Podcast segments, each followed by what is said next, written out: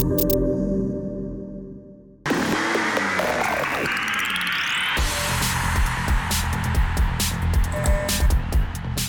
مرحبا لكل عم يتابعوا حلقة اليوم من بيتستوب بودكاست under ام بي سي بودكاست هالحلقة خاصة بجائزة اليابان الكبرى يلي صارت من كم يوم على حلبة سوزوكا هالحلبة الشهيرة المحبوبة كثير من قبل السائقين بما إنه تعد إنه all the boxes آه لكونها بعدين هلا أنت بتحكينا تقنيا عن الحلبة.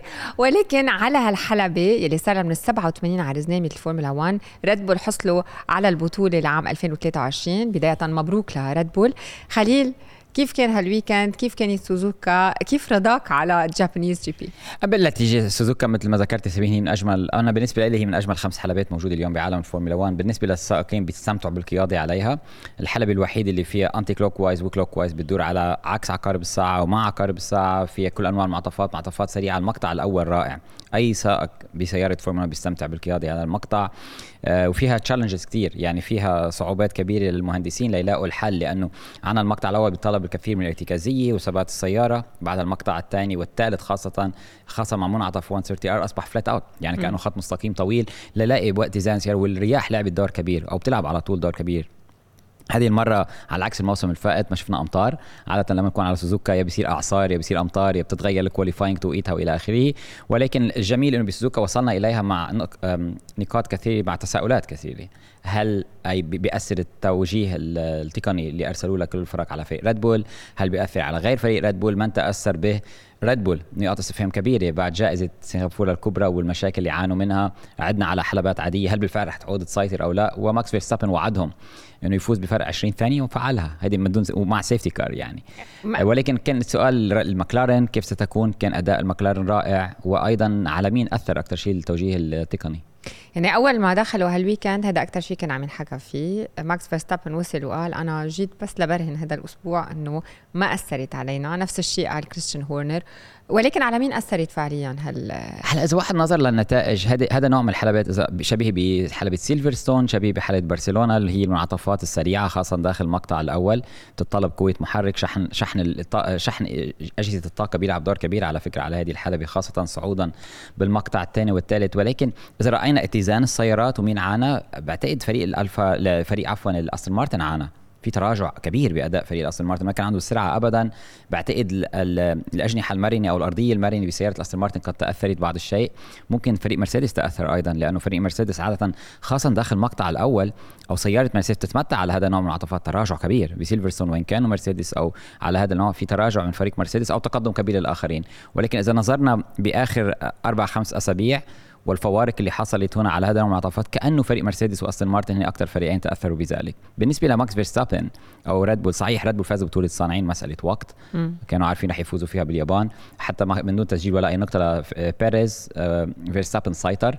فيرستابن كان الأسرع طوال كل كل خروج كان مرتاح. كل خروج وما ما ما فرجى كل شيء بسرعته إلا بال qualifying المقطع الأول بال qualifying كان حتى مراهن يراهن الفريق إنه بيجي دقيقة 28 ثانية. وهن مش مصدقينه. فقال له ها دقيقة 28 يعني قد استخرج من هذه السيارة وحاليا عم بيمر بفترة ذهبية بنضل نعيدها طوال الوقت ولكن مثل ما حصل بال basketball مع جوردن ما حصل بال football مع لاعبين آه، حاليا هو هو الشخص اللي مسيطر مرتاح فريق كامل متكامل ولا خطأ. شوفي فريق ريد بول ذكاء رح نتكلم عنها مع لاحقا مع بيريز. الفريق جاهز لكل شيء هذا الفريق ويستحق البطولة. طبعا من دون أي شك صحيح يعني. كثير رح يتكلموا إنه هن كانوا فوق ال budget الموسم اللي فات والى آخره. okay كانوا فوق ال budget ب 400000 هالشيء ساعد على طول بيساعد الواحد لكن ما بعتقد هذا الشيء أثر. المسألة تأثير ال over cap اللي اللي حصل مع فريق ريد بول الموسم الفائت سنبدأ بعتقد نراها من نهاية هذا الموسم والموسم المقبل لما يتم تصوير سيارة الموسم المقبل. ولكن إذا مثلا سيارة ريد بول هذه بعيدة هي سيارة بعيدة عم نحكي ست أعشار بالثانية. هذه ولا مرة بال qualifying رأينا فارق أكثر من أربع أعشار من الثانية على حلبة سوزوكا. كسر الأرقام القياسيه كلها فيرستابن صراحة هو اللي عمل فارق لأنه شفنا عانى بيريز هو عم بيعمل الفارق. هو ماكس فيرستابن يعني عم نحكي عن طبعا السيارة رائعة وذكاء الفريق واستراتيجية ولكن دايما هو هو موجود ما أي يوم موجود. يعني في كثير تكلموا بحلبة آه، أو بجائزة سنغافورة الكبرى إنه مش فقط فيرستابن يعاني لما السيارة تعاني لكن الزلمة خلص بالمركز الرابع كان قريب جدا من الكلير استخرج كل شيء بالسباق ال safety car ما صبت لصالحهم ولا يمكن كان صعد على البوديوم ولكن لما عادوا على هذا النوع من الحلبات وتكلمنا نحن عنها سابقا ما حدا بيصمم سيارة لحلبة وحدة فقط بالموسم. إيه هيدي الحلبة بدنا ننساها ومن وقت للتاني بنعطيها ل... لفريق تاني مثل فيراري يستمتعوا بها ال weekend. قبل ما يبدأ ال weekend خليل أول شيء تم الإعلان عنه خلال هال weekend يمكن كان خبر جيد لكل ال fans يلي موجودين باليابان يلي هن معروفين بجنونهم على فكرة بالأشياء اللي بيلبسوها بالطريقة اللي بيحتفلوا في فيها. فعلا معروفين بابتكارهم دائما آه، وشفنا أشياء غريبة عجيبة خلال هال weekend. ولكن كانوا سعيدين اولا ببقاء يوكي تسونودا. يوكي تسونودا السائق الياباني الوحيد يلي جدد عقده مع الفا لسنه 2024 مع إنه كان في حق. كنا الأسبوع الماضي عم نحكي هل بيبقى يوكي مع آه، أداء رائع للوسن هل بيبقى ريكاردو؟ السائقين لكن جددوا للسنه المقبلة ل 2024 ورح يبقى لليوم لوسن هو سائق الاحتياط مع الفا تاوري آه، ما بعرف قديش هالشغلة كانت هالقرار صائب أو لا من قبل الفريق ولكن حسينا فجأة من بعد ما طلع كتير إشاعات استعجلوا ومددوا لهم للسائقين بعتقد كانوا حابين يمددوا على أرض هوندا لأنه يوكي تسونودا هو ياباني هوندا ما زالت تلعب دور كبير مع ريد بول وألفا تاوري وقاموا. بالخبر أنا كنت معتقد رح فقط يعلنوا عن تسونودا لأنه باليابان وبينظروا بينتظروا ولكن القرار كان متخذ إذا سمعنا كل الكلام اللي حصل من وقت عودة داني ريكاردو. فريق ريد بول من دون أي شك يريد داني ريكاردو بسيارة ريد بول 2025 بعد انتهاء آه، عقد بيريز. إلا إذا بيريز عمل شيء رائع الموسم المقبل من يعلم. ولكن بالنسبة لهم فريق الألفا توري من وقت ما اجى داني ريكاردو يبدو إنه داني ريكاردو أخذ الفريق بالطريق الصحيح لتطوير مش فقط تطوير السيارة ولكن تطوير ضبط السيارة بال weekend شيء واضح إنه تسونودا عنده السرعة. وأثبت عن ذلك أخطاء أقل بكثير من السابق. أصبح ناضج جاهز يخطف النقاط وعم بيفرجي عن سرعه كبيرة. لوسن هو المفاجأة خربط الأوراق كلها لأنه لوسن بعتقد من وقت ما دخل وجلس خلف مقود سيارة الألفا تاوري شخصيا كان أفضل من تسونودا وكان أفضل من ريكاردو برأيي الشخصي. تخيلي لو أعطاه موسم كامل. ولكن عليه الانتظار من دون أي شك مسألة وقت سيدخل أي فريق ألفا تاوري. ممكن إذا أداء بيريز بداية الموسم ممكن غير جيد من يعلم هو عقد بيريز ممتاز جدا. صعب يستخ... صعب يتخلوا عن بيريز صراحة. لأنه هو بمركز ثاني بطولة صانعين سائقين إلا إذا الموسم المقبل بدأ بشكل سيء جدا يتخلوا عنه بنصف الموسم يذهب ريكاردو للالفا للريد بول وبعدها لوسن يأخذ مقعد. ولكن على الفا تاوري وريد بول بالإجمال عليهم مباشرة عقد لوسن لأنه إذا ما ما جددوا له أو ما عملوا معه عقد ويليامز تاخذوا بشكل سريع. خاصة إنه يسجل نتائج ممتازة. خاصة إنه أول شيء كل السائقين آه، تأكدوا للسنة المقبلة ما عدا السائق الوحيد هو سارجنت سارجنت عم ينحكى بدروغوفيتش ياخذ محله. ما تأكدت بعد لليوم هلأ نحن عم نسجل البودكاست. ولكن مثل ما قلت في كمان يكون لوسن إذا مش ماضي مع ألفا صح هلأ. ولكن عليهم آه، يقفلوا الباب. إيه ولكن لوسن من جهة تانية أكيد مش سعيد بالخبر لأنه مع كل هالأداء اللي عم بيقدمه كان متوقع إنه يحصل على مقعد. ولما انسأل آه، مين هو ال teammate أو السائق اللي بتحلم تقود إلى جانبه قال ماكس فيرستابن. يعني عينه على سيارة بيريز مش على سيارة ألفا تاوري صح ولكن واحد بيتمنى يكون جان ماكس فيرستابن. عليه ينتبه على شو عم يتمنى صراحة. رأينا كل سائق جان ماكس فيرستابن شو صار فيه. وبعتقد حتى لو لوسن أتى إلى جانب ماكس فيرستابن حتى لو أي شخص أتى إلى جانب ماكس فيرستابن بهذه السيارة ومع ريد بول ما له حل. سيتدمر.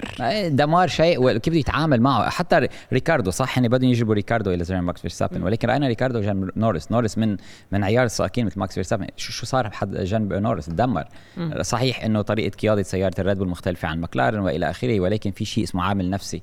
كيف رح يتأقلم مع سائق؟ كل أسبوع كل متر كل لفة رح يستخرج كل شيء من السيارة. مش أي سائق بيقدر يكون بذلك. وهيدي وكنا نحن ننتظر 10 15 سنة كل مرة. رأينا هاملتون رجعنا رأينا فيرستابن الآن. قبل ذلك كان شوماخر قبل ذلك سينا. ما, في سائق يأتي كل كل موسم عنا سائق بهذا الشكل. وهذا هو بالوقت الحاضر هو الأفضل. على الإجمال مش أنا عم بحكي عن ذلك. كل سائق موجود بالفورمولا 1 كل مدير فريق كل شخص بيعرف الفورمولا 1 تقنيا بيعرف إنه ماكس فيرستابن هو الأفضل اليوم. أنا بس من جهة تانية لوسن كنت بتوقع إنه ياخذ مقعد على قليلة عند عند ويليامز خاصة مع أداء سارجنت سارجنت يعني أسبوع ورا أسبوع حادث ورا حادث.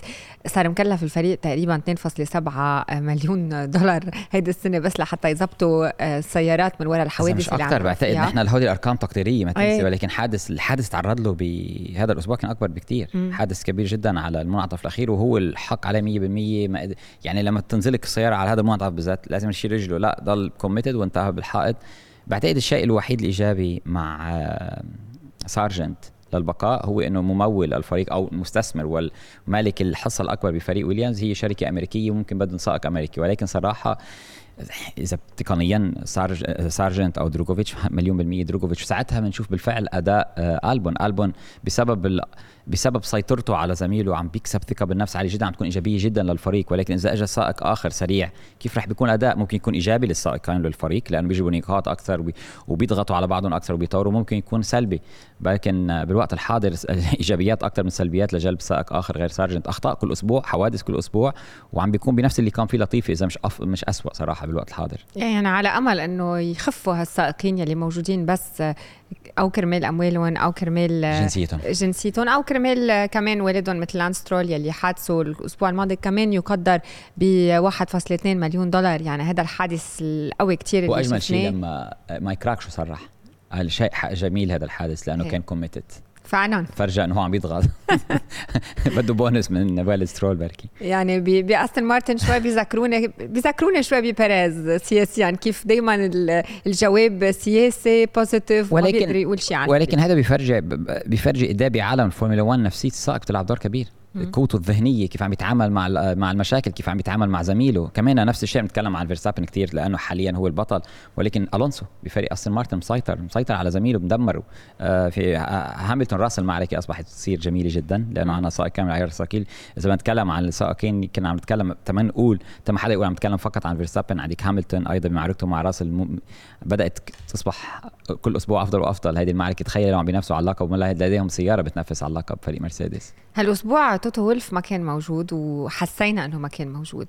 حسينا من من المعارك اللي بيناتهم حسينا من ال radios اللي كنا عم نسمعهم من السائقين حسينا إنه عم بيجربوا هن يتحكموا بشو بده يصير خلال السباق وكأنه the big boss ما كان موجود مع إنه الظاهر إنه هو يلي عطى الأمر بآخر السباق بإنه يعطي راسل مكانه ل لهاملتون أنا أكيد كان موجود على الواتساب مع أكيد. دامبروسيو يعني مع ما كان عم يعمل عملية بنفس وقت ولكن لو كان موجود ما تذكرتي سمعناها بالسابق كان تدخل وهو يتكلم مع السائقين. اللي حصل عند فريق مرسيدس اولا.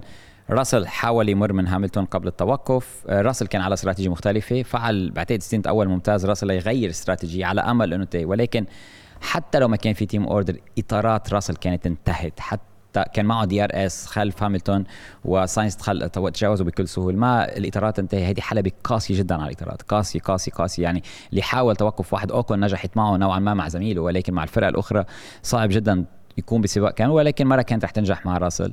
وشفنا المعركة اللي صارت بينه وبين آه، أخرج أخرجوا بعض عن حدود الحلبة لأنه هاملتون هنا انزلقت سيارته إلى الخارج كانت تحت التحقيق وآخر شيء أخذوا قرار ما تكون تحت التحقيق عفوا أخذوا آه، أخذوها تحت الاعتبار.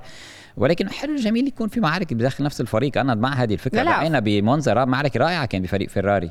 هلأ في استراتيجي بده ينعلب استراتيجي وإلى آخره. سمعت حتى ساينس كان عم يضحك. إنه أخذوا مني الفكرة من الأسبوع الماضي بس مش ف... بس نتفق إنه مش فكرته لساينس ساينس اداها بشكل حلو كتير وكان كانت قيادته حلوة كتير بس اللي ما اكتشفوا تو السائقين هو إذا بتذكري هاملتون يعني الأسبوع الماضي. آه 2016 لما فاز بطوله لما روزبرغ فاز بطولة العالم. هاملتون كان بطأ كل سيارات خلفه لحد يتجاوز روزبرغ يعني أعطاهم DRS للخلف.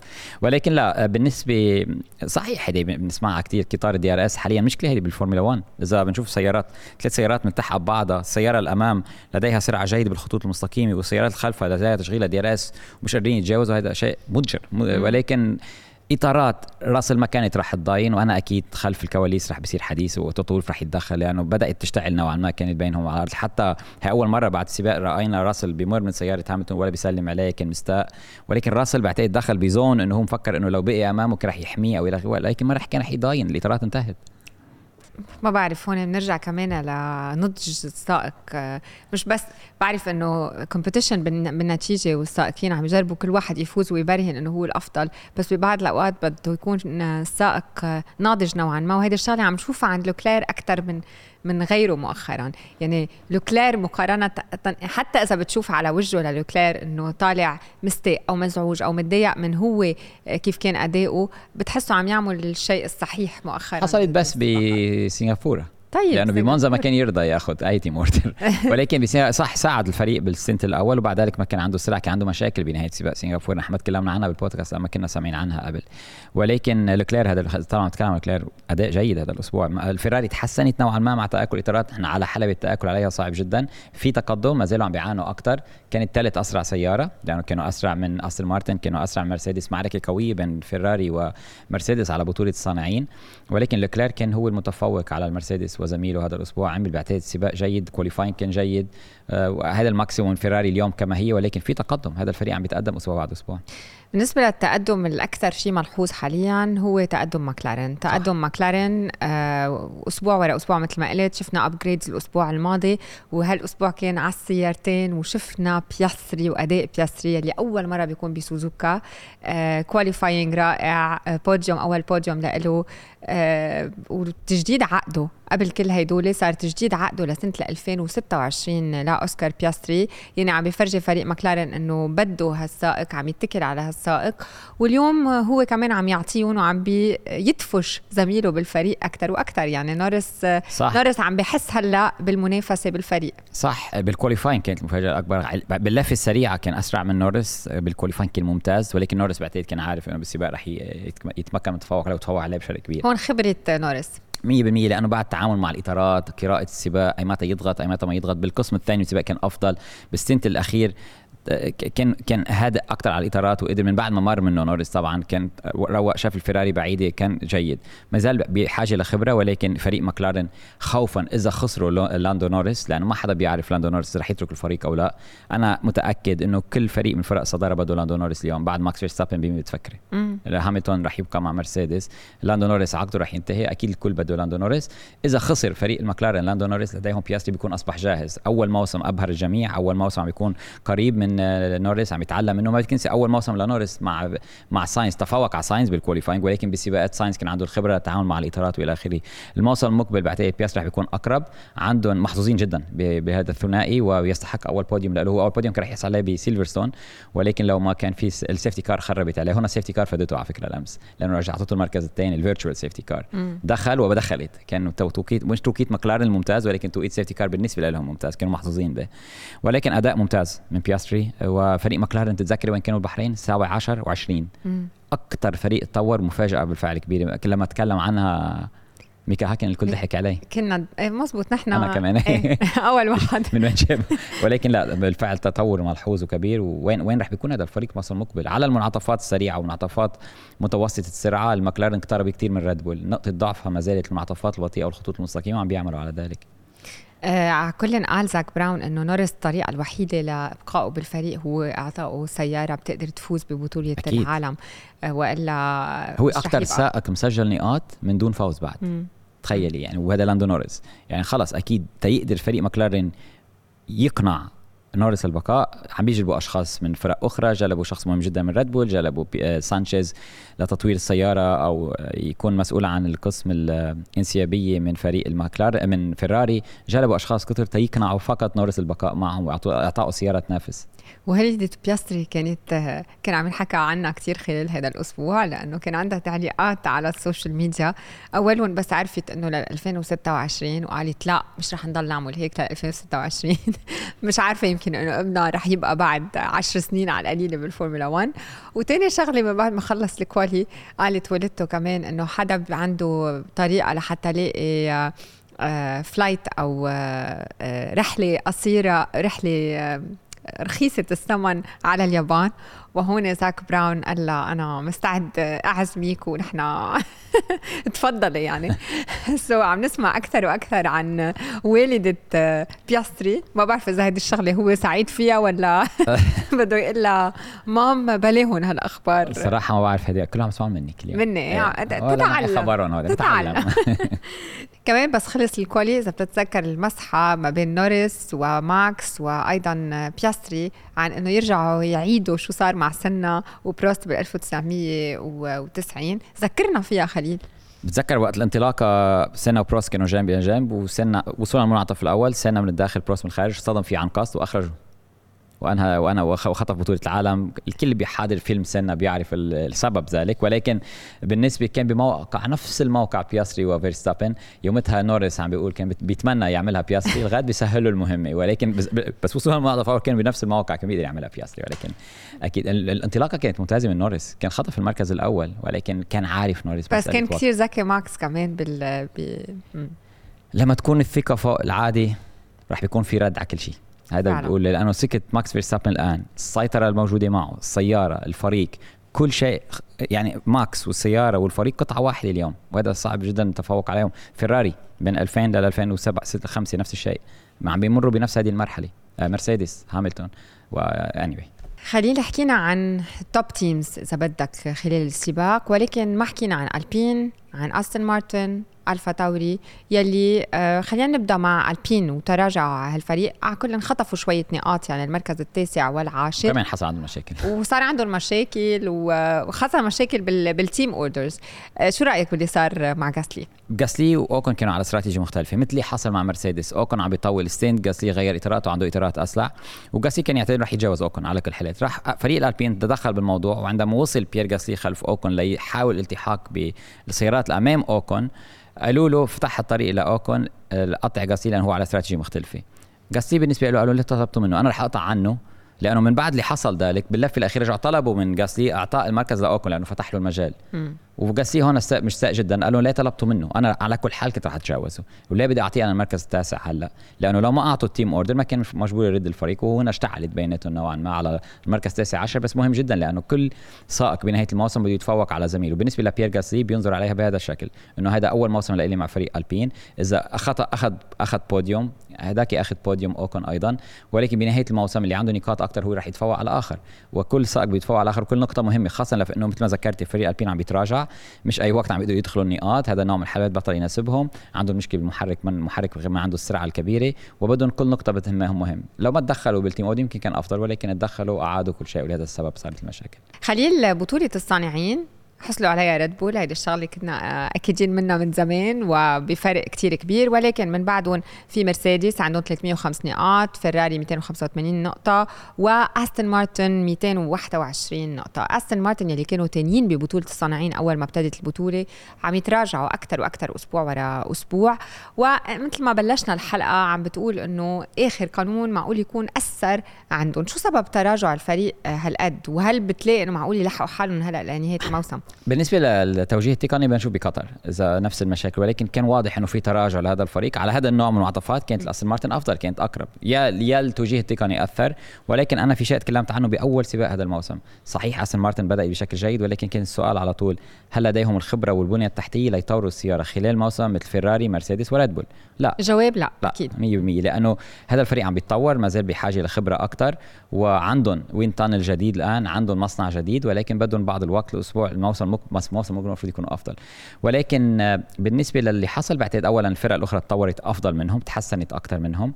والسؤال الجواب الثاني هو أيضا عندهم سائق واحد عم بيجيبوا نقاط عليهم بس يلوموا نفسهم لأنه فيراري عندك سائقين عم بيجيبوا نقاط مرسيدس سائقين عم بيجيبوا نقاط هونيك فقط فرناندو ألونسو. آه، يعني كل مرة كل كل أسبوعين أو ثلاث أسابيع يدخل مرة بنقاط لانس سترول وهذه مشكلة كبيرة لفريق الأستون مارتن. إذا بينافسوا على بطولة عالم إذا بينافسوا على مركز ثاني عليهم التغيير تغيير استراتيجية الفريق. فرناندو ألونزو على كل حال عاملين هلا مثل هيك مش competition بس عم بيلاحقوا الموضوع استون مارتن إنه فرناندو ألونزو بقديش صار قايد سيارة الفورمولا 1 صار عامل ربع المسافة على القمر. يعني هلا ما بتصور رح يلحق المسافة على القمر لأنه المسيرة تبع فرناندو ألونزو طويلة كتير ولكن عم تتخيل إنه صار قايد بسيارة الفورمولا 1 ربع المسافة على القمر. هذا إذا شلنا كل باقي السباقات اللي بيقوم فيها آه، ببطولات تانية غير الفورمولا 1 آه، فرناندو ألونزو. هذا الشخص اللي بيعشق الرياضة لو شو ما صار ما رح يخرج منها. عم بيطول مسيرته بالفورمولا 1 حتى بس يترك الفورمولا 1 رح يرجع على دكار بده يفوز بدكار حاول يفوز بالإندي إندي إندي 500 بعتقد رح يرجع يحاول يذهب للإندي 500 هذه حياته بيعشقها ما بده ما, راح يخرج عنها ولكن الجميل بفرناندو الونسو انه كل أسبوع عم بيستخرج كل شيء من هذه. السيارة على فكرة هذا الأسبوع ما كانت توصل لل Q 3 هو ألونسو اللي وصلها. ومحظوظين جدا به. محظوظ ولكن مشكلتهم مش السائق الثاني السائق الثاني هي مشكلة من رئيسية وأيضا تطوير السيارة عليهم يحلها بأسرع وقت ممكن. سيرجيو بيريز اخطائه كثيره كانت آه، هالأسبوع وأخذ penalties الخطأ الأول هو بال... بأنه سرع وراء ال safety car أخذ أول خمس ثواني بنالتي والخطأ الثاني هو الحادث يلي من بعده آه، اضطر يخرج. ولكن لأول مرة بركي بنشوفها هيدي أول مرة؟ ما بعرف ارجع أول مرة. إيه أول مرة أنا على قليلة بشوفها استغربت يعني. طلع من السباق. بعد شوي شفنا إنه باللفة ال 40 تقريبا رجع طلع بالسيارة و هي served ال penalty أو عطى البنالتي اللي كانت آه، مع آه، انعطت له خمس ثواني حتى ما يعملها بقطر. كتار من الناس قالوا يي كيف عملها وليش وقتها راسل بسيلفرستون السنة الماضية لما صار الحادث الكبير مع غوانيو جو ونزل وشاف شو وضعه غوانيو جو ليش بوقتها جربوا يعملوها مرسيدس وما قدروا؟ so, شو عم بيصير هون؟ أول شيء اللي صار انطلاقه بيريز كان كان في أكثر من مرة كانوا لمس لمسوا بعض هو ولويس هاميلتون كان في صدمة. آه آه حصل عن حصل عن بيريز كسر بالجناح الأمامي وهي حادثة تصادم وكانت انطلاقة انطلاقة بيريز وهاملتون عدائية جدا من الجهتين. وبيريز كان عليه يتفادى سيارة فيراري اصطدم بهاملتون وكسر جناحه الأمامي. كسر الجناح الأمامي على هذه الحلبة بكلف الكثير. لما عاد بيريز مثل ما صار تجاوز سيارة دخولا منطقة ال pit من ال safety car حصل على عقوبه خمس ثواني لما خرج كان عم يتجاوز ماجنسون وعم بي... عم بي... كان بالمركز الأخير. بعتقد أتى متأخر جدا على ماجنسون يستحق العقوبة هنا وحصل على العقوبه ولكن عندما صدم ماجنسون جبر ينسحب بسبب اللي حصل غيروا له الجناح الأمامي دار ولكن كان في العقوبة ما خدموا العقوبة. تما يخدموا العقوبة بقطر لأنه لأنه انسحب وما خدم العقوبة يعني لما يذهبوا لجائزة قطر الكبرى راح يتراجع بيريز ثلاث مراكز على خط الانطلاق. ولكن لا كانوا أذكياء جدا. في ذكاء كبير من فريق الريد بول. ليش؟ لأنه تراجع ثلاث مراكز على شبكة. خلينا ناخذ العقوبه اليوم. لما ينسحب السائق إذا ما زال لابس ثيابه إذا ما زال آه، ال marshals ما لمسوا له سيارته وعاد إلى منطقة ال pit. ما أكل ما شرب. وهذا اللي دغري تواصلوا مع الاتحاد الدولي. اجى شخص من الاتحاد الدولي يراقب بيريز. بيريز ما زال بثيابه ما شرب مي ما أكل أي شيء. بعده بحالة السباق. الفريق التقني حل مشكلة بيريز. ليقدر يخرجوا بشكل آمن على أرض الحلبة. قام بأول لفة دخل منطقة ال pit انتظر. انتظروا خمس ثواني صرف آه، خدم العقوبة. عمل لفه أخرى ورعاد وانسحب. وهنا تفادوا بينالتي هيدي نقطة رمادية بالقوانين. ريد بول كانوا أذكياء جدا. بالنسبة للراسل لما حصلت مشكلة هل بتلاقي من بعد هالنقطه الرمادية؟ لازم يلا في في, في, في نقاط كثير لازم يجيبوا أنا بعتقد لازم يجيبوا المدير المدير الرياضي عند ريد بول المدير الرياضي عند استون مارتن ويقعدوهم عندهم ليظبطوا هالقوانين. لأنه كوارث صراحة. إنه غريبة هي الفكرة صراحة. بس لكن هي ضمن القوانين. وذكي جدا كان فريق ريد بول أما بالنسبة لجورج راسل لما قام بالحادث خرجوا من السيارة راح يشوف على جو ال marshals لمسوا السيارة. إذا ال marshals أو أي شخص من خارج الفريق لمس السيارة ومع إنه هو عاد من بعد رجع قفز داخل السيارة وعاد إلى منطقه ال pit وكان في علم أحمر طويل. خلال العلم الأحمر أكيد السائق في يأكل في في في يرجع يجهز حاله يرجع يعود السباق. ولكن لأنه ال marshals لمسوا السيارة خلص ما, ما بيقدر ما بيقدر يرجع يكفي السباق. okay. so, بنرجع. وضحت. ليش؟ لأنه بتتذكر كمان الأسبوع الماضي كنا عم نحكي عن آه، عن شو صار بسنغافور وكيف ما حصل بس آه، ماكس فيرستابن على توبيخ وما حصل على بنالتي. وبعدين ال FIA قالوا كان المفروض يحصل على بنالتي الحق علينا. وهون يعني ما وقف الحديث عن الموضوع. لويس هاملتون طلع وقال صار صار ضروري نستعين بالذكاء الاصطناعي أو ال AI لحتى القرارات تكون كلها آه، مثل ما لازم تكون وما بقى نتكل ما, ما على ذكاء اصطناعي. اللي حصل معه حصل نفس الشيء مع لوكلير. إيه بس لما بتكون اوتوماتيك خلص ما, ما بعود حدا إيه، يقرر بالموضوع. غريقة ما عندي no comment no comment هن هيك قالوا كمان بيريز هيك قال بيريز انسأل السؤال لا بس بالفعل لأن لأن في تخبط في ما في قرارات ثابتة وهذا الشيء صرنا بنتكلم عنه من 2015 ومن المواضيع اللي حكينا عنها الأسبوع الماضي خليل هو الفريق الحادي عشر بالفورمولا 1 والظاهر إنه ال FIA تقدم له أربع فرق اثنين رفضوا والوحيد اللي عم بيقرب أكثر وأكثر من إنه يكون عنده فريق هو أندريتي. وحكي هون زاك براون عن الموضوع وقال أنا ما عندي مشكل بفريق حادي عشر ولكن عندي مشكل بالقيمه اللي بدها تندفع لدخول فورمولا 1 يعني إذا القيمه هي 200 مليون أكيد رح أقول لا. بس إذا عم نحكي ب 700 مليون يعني أنا بيطلع لي 70 مليون منهم أنا يعني كزاك براون مش كسابين فأكيد ما عندي مشكل. فأكيد ما عندي مشكل. so بتصور إنه المشكلة الوحيدة حاليا وهذه الشغلة رح يتفقوا عليها الفرق هي القيمه لدخول فورمولا 1 مثل ما قلنا الأسبوع الماضي. مثل ما حكينا الأسبوع الماضي بعتقد المشكلة أول شيء الأربع فرق اللي تقدموا في فريق اسيوي أه بعتقد صحيح بيقولوا إنه عندهم دعم مادي بيوصل للمليار دولار ولكن مثل ما ذكرنا الأسبوع الماضي مش فقط ماديات ولكن في تقنيات في بنيه تحتيه والى آخره. ما كان جدي جدا بعتقد ك application الاثنين application الآخرين من فرق فورمولا 2 منهم كارلين. كارلين غير جاهز وهو عارف هالشيء ولكن قدموا وفريق هاي تك يلي كان يمكن أقرب إلى إلى فريق الاندريتي ولكن مثل ما ذكرنا مش أي فريق رح يقدر يدخل ويثبت نفسه مثل ما حصل. أندريتي هو أكثر فريق جدي الاتحاد الدولي بعتقد فرح بال application بده يعطيهم الفرصة. اسم كبير بأمريكا اسم كبير بعالم ال motorsport معهم كرايسلر وإلى آخره. ولكن بالنسبة ل بالنسبة لأندريتي مثل ما ذكرنا المشكلة هي مشكلة بالنسبة للفرق اولا في عندهم فريق حادي عشر رح يدخل ويتقاسم معهم جوائز المادية وعندهم contract انعمل لما كانت قيمه كانوا متفقين إنه القيمة كانت 200 مليون حاليا طارت قيمة الفريق. لمليار تقريبا. لا تقريبا. يعني هذا أكيد يعني ب... لو لو بس يدفع أندريتي 200 مليون اليوم يعني قيمة الفرق رح تنت... رح تن... رح تنخفض.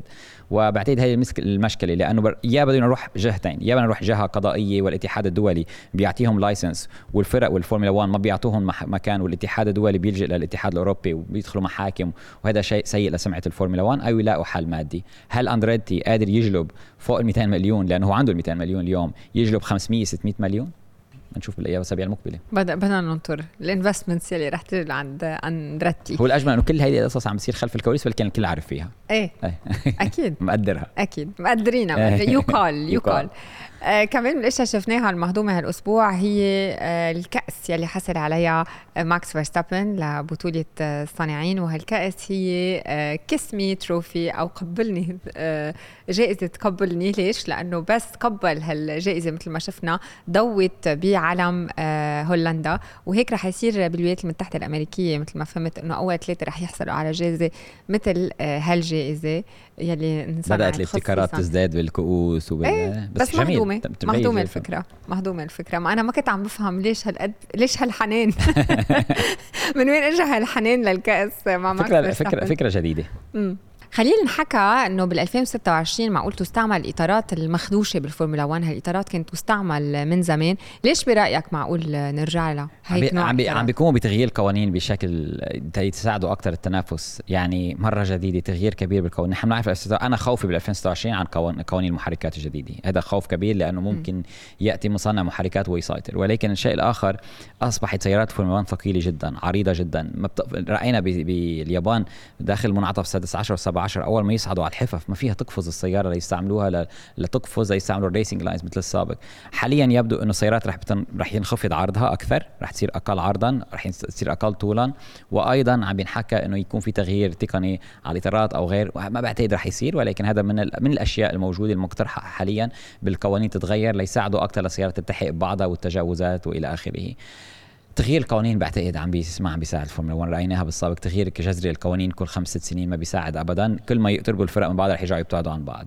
ولكن أيضا طبعا عم نتكلم عن الاطارات يبدو إنه بيريلي هي مصنع الاطارات رح يبقى أطول. بريدجستون مع إنه كانوا جيد جدين جدا ولكن المشكلة اللي صايرة الآن إنه خايفين إدارة الفورمولا 1 الاتحاد الدولي خايفين إنه إذا أتى مصنع جديد ما عنده كل المعلومات اللي لديها لبيريلي ما بدهم يخاطروا بالموضوع يمكن يبقوا مع بيريلي لعدة سنوات إضافية. بدهم يطمنوا بالهم على قليل من قصة الإطارات يعني بتصور. أه، هالأسبوع كمان شفنا سيباستيان فاتل سيباستيان فاتل هيك أه، كان عنده شغلة مهضومة بتعرف إنه هو هلأ مهتم كتير بالبيئة وبالتحديد بالنحل وخليات النحل وعمل أه، عند احدى المنعطفات كمان لونوا هالحفف الجانبية بألوان نحل أسود وأصفر وجمع ال team هنيك. والهدف الأساسي طبعا هو التوعية على موضوع البيئة.